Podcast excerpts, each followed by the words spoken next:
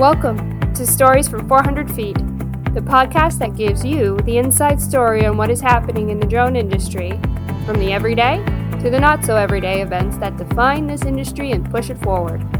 If a drone flies, we'll be there.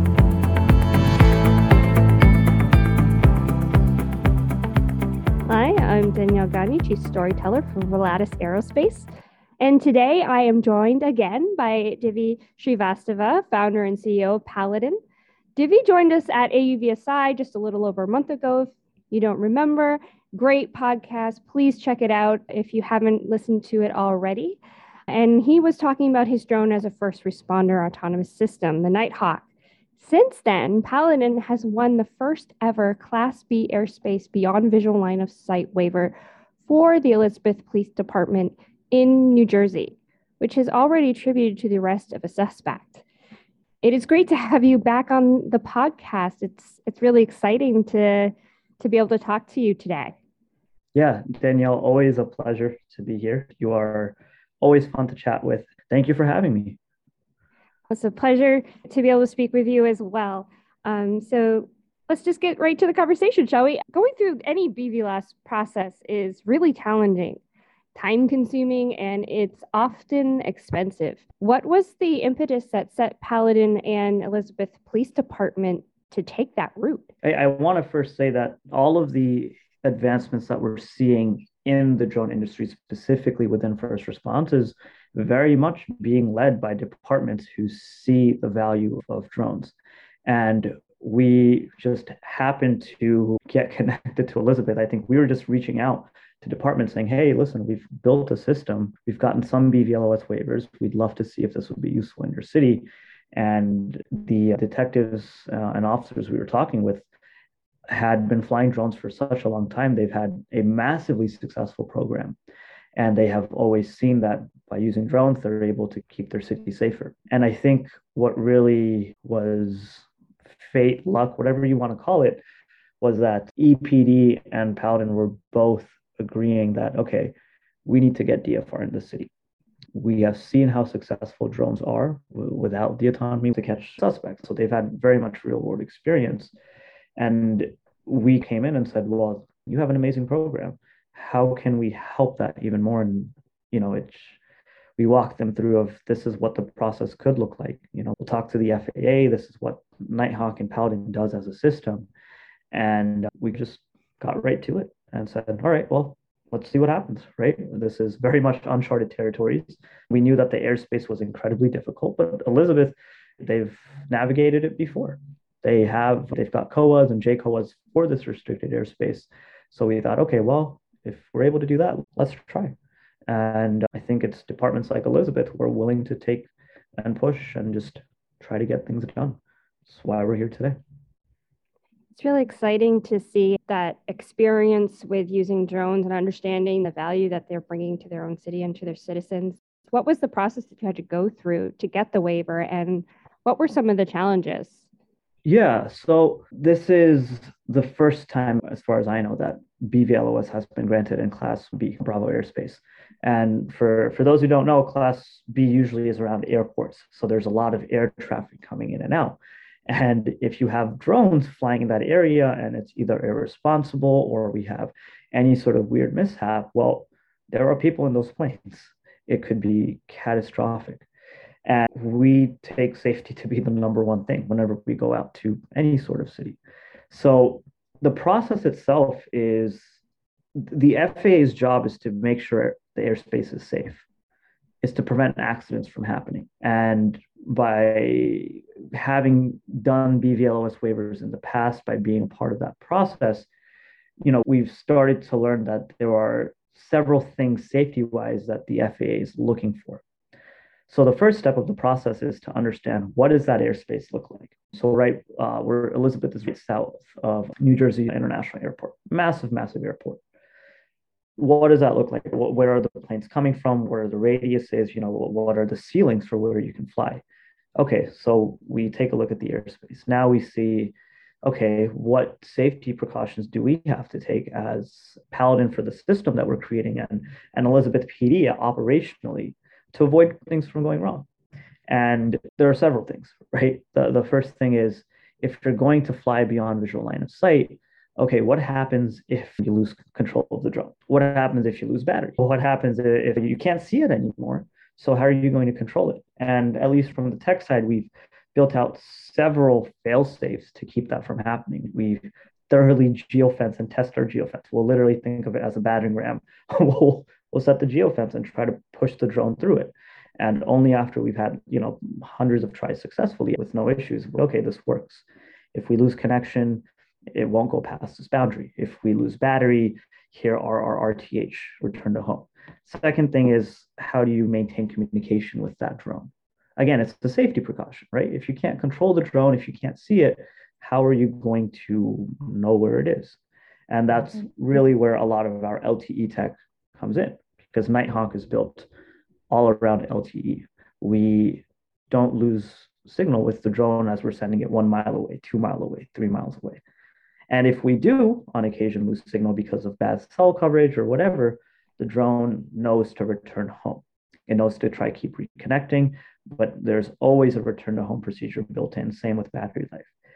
And operationally, like Elizabeth has just had so much success and so much experience with drone programs that they know operationally okay if we're going to be flying drones we need visual observers we need to have several people in the operation and we've been able to essentially create a conops concept of operation that encompasses all of those things into a fairly lengthy document we submit that to the FAA because this is from our end, right? These are all things we have to opt for. And then we have a meeting with the FAA and they say, okay, well, this makes sense, this doesn't make sense, this makes sense, this doesn't make sense. Have you tried this, this, and this? And sometimes it's a back and forth. Sometimes it's an immediate yes. It just it depends on how carefully we've crafted out these safety scenarios. Thankfully, with Elizabeth, the ConOps we presented, they accepted, they liked it. And we wanted to make sure that we actually had the right waiver. There's actually a, we, we needed to make sure that we were flying within the ceilings because uh, Elizabeth already had a waiver to fly above like uh, at 200 or 100 feet. We have to make sure that we are following those r- religiously.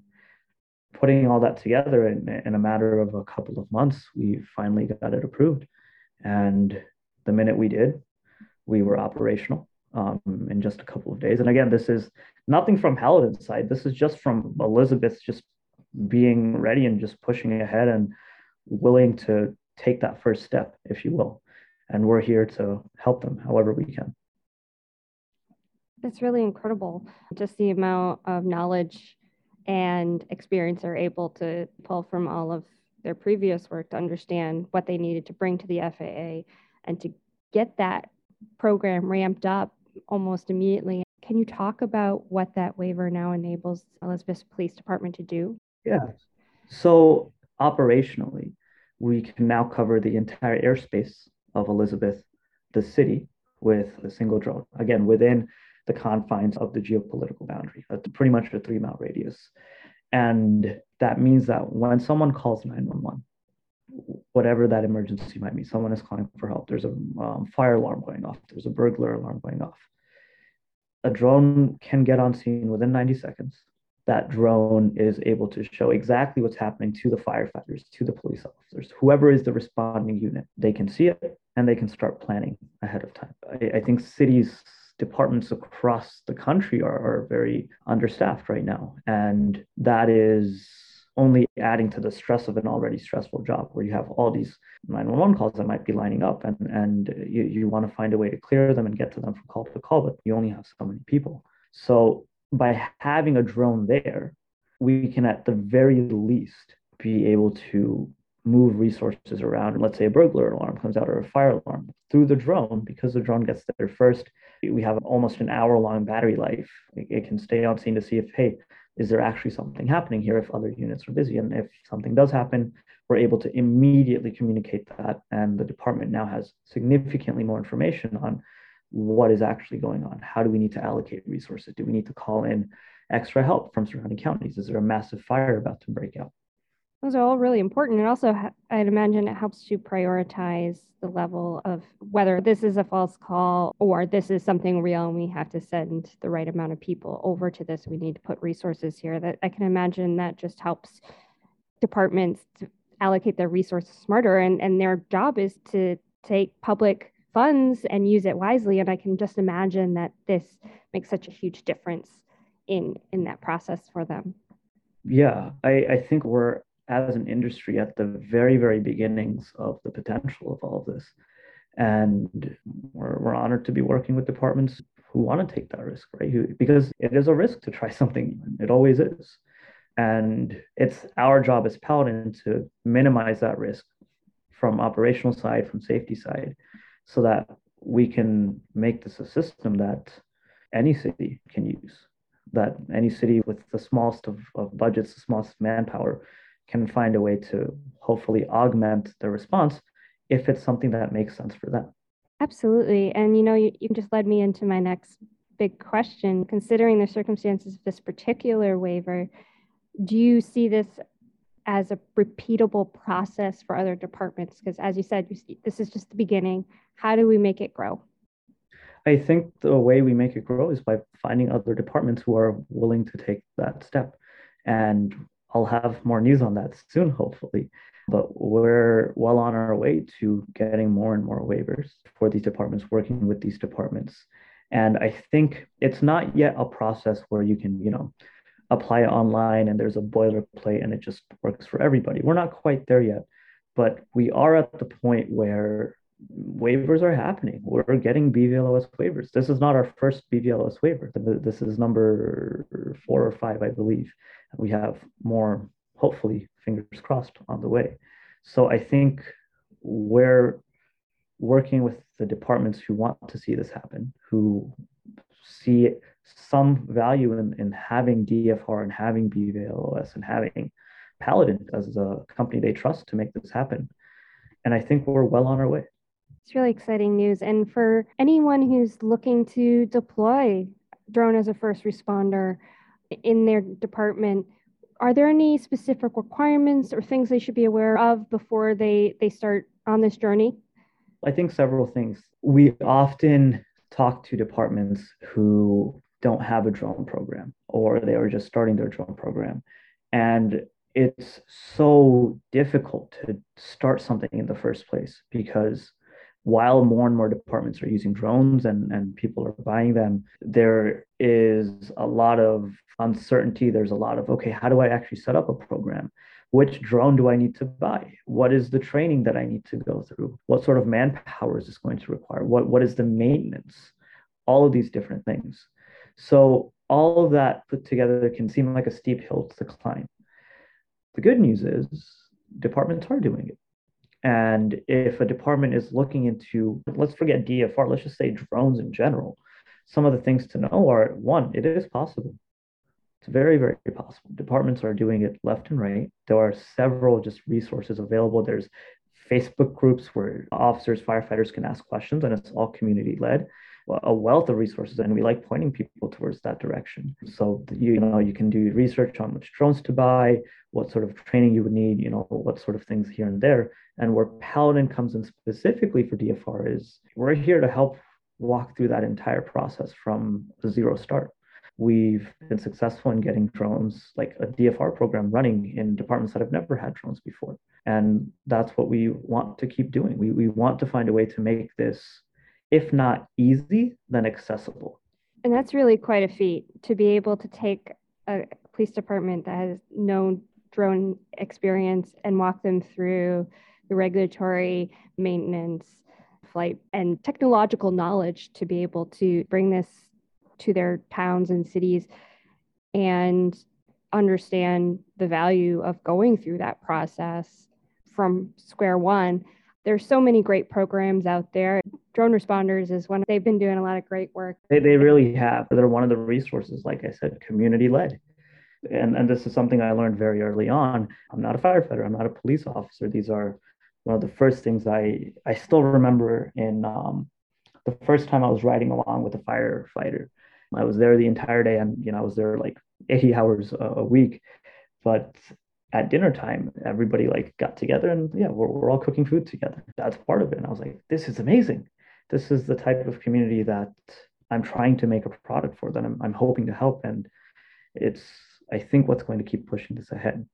And I think that's what we really have ingrained into Paladin is we want to be there for the lifetime of this program. If anything goes wrong, like because things go wrong, propellers break, batteries go bad, software fails, things happen, and we want to be there to help for everything that we can. And I think we've been successful with that with, with the departments we're working with. And this is just the beginning. And it's really inspiring to hear how much you've you've entrenched yourself in learning the needs of public safety and really trying to build something that matches them and your willingness to stay beside them and help them through all of those challenges and the technological side, which is where your expertise comes in.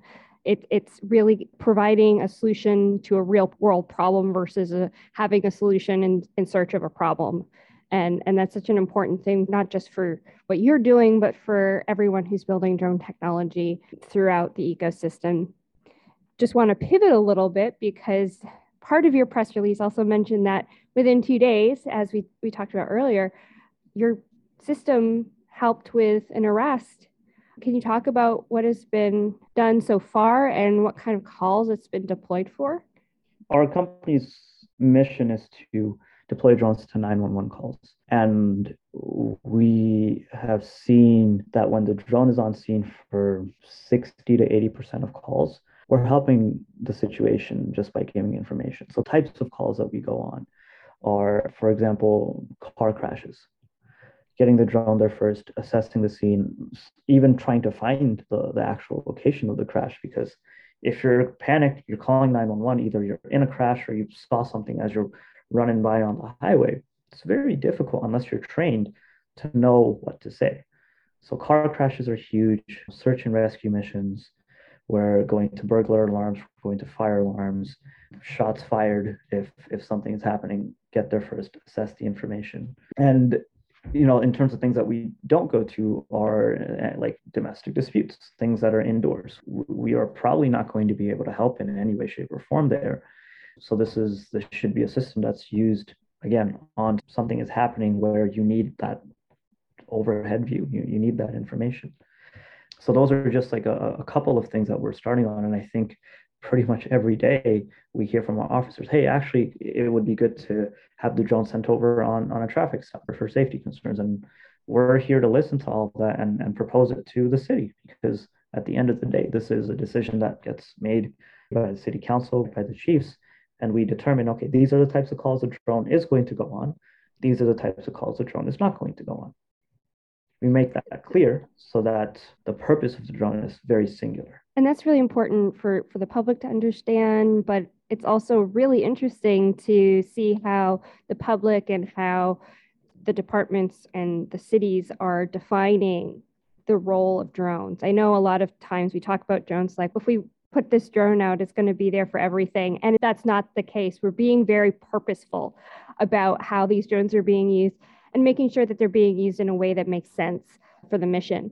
And that's just an important thing that that I just want to amplify what you're talking about because I think it's important for the public to understand that's how we're deploying these drones. I mean, last thing, I, I live in these cities. I, I don't want a drone overhead that's surveying me 24 7 for whatever reason. Like, that's creepy. it's very creepy, but we're very purposeful of when we go to a city, the information is is publicly available. It's all under public record. And if someone calls in and says like, hey, what's and we've had this before where you know we're, we're going to a 911 call where we're in one of our cities, a drone is being deployed and then someone sees it overhead, they'll call the police and be like, hey, what's going on? Like, why is there a drone overhead? And they think that it's some hobbyist spying on them. But we're able to say, well, hey, first of all, I'm, I'm sorry that this is inconvenienced you. What was actually happening is drone was heading to this specific emergency, it was heading to a car crash, it was heading to here or there. The drone was flying at 200 feet. We kept the camera pointed straight at the horizon until we get closer to the actual scene. And if, if anything was being recorded, here's the video. And, you know, we're not seeing anything from there. We, we don't want to be seeing anything from there. And thank you for calling us. And the minute we say that, hey, or not even we, it's the police department, let them know that this is part of an operation for emergencies, then they're like, oh, okay, cool. And then they start asking other questions. Oh, so can you go on here? Can you go here, here, and here? So it's it's a very holistic process to get this up and running because drones can be used very irresponsibly. it's a flying camera, right? And in the wrong hands, bad things could happen. And it's our job, and I think it's the job of the industry to make sure that we're responsible with the powers that we have been granted and are creating. Absolutely. And the more that we can stress that drones are a tool and just like any tool they can be misused just like a cell phone can be used to do terrible things. Uh, just leaving a spoon could be dangerous in the right person's hands. So you just you have to have respect for that. And as an industry leader just be responsible for what you're creating. So as you're looking at some of these early results are you learning anything from it I'm in Elizabeth right now. We're here to learn from the responses. We're learning that, okay, our, our cameras need to, to be a lot more precise as we're moving them up and down. We need to make it easier to, to control the system. So that's from the tech side. Operationally, we're learning, okay, we need to be very thorough on how to maintain the system, on how to make it easy for everybody to use. So every single day is a new learning experience. And I, I feel blessed to be with a team within Paladin who very much believes in getting their hands dirty and being right there. Inspiring. I always like to end the podcast with the same last two questions. The first one is is an opportunity to talk about any myths or misunderstandings that you would like to clarify about the drone ecosystem and in your case specifically about drone as a first responder. I think the biggest myth is that it can't be done think the biggest myth is that it requires significant resources or it requires a lot of time. It does require some time and it requires thought, but it is very much doable for a large city as well as a small city. And we're working closely with smaller cities. That's who we think are going to see the biggest impact from this. So I think the biggest myth is that DFR can't be done or that it's still not ready. It's ready today. We're seeing the results left and right. We're going into more and more cities pretty much every week at this point. And there is a path forward. And Paladin is going to do everything we can to stay on that path and make DFR a reality for everybody. Such an exciting um, future that that you envision there. And you said something that I thought was interesting. I'd like to ask a follow-on question. You, you said that you think those mid-sized to smaller cities might actually benefit more than those larger cities. What are some of the reasons that you see that being the case? So I see that the smaller cities are usually the cities that are resource constrained. Not to say that big cities aren't resource constrained. I think across the industry, in several different industries, everybody is resource constrained.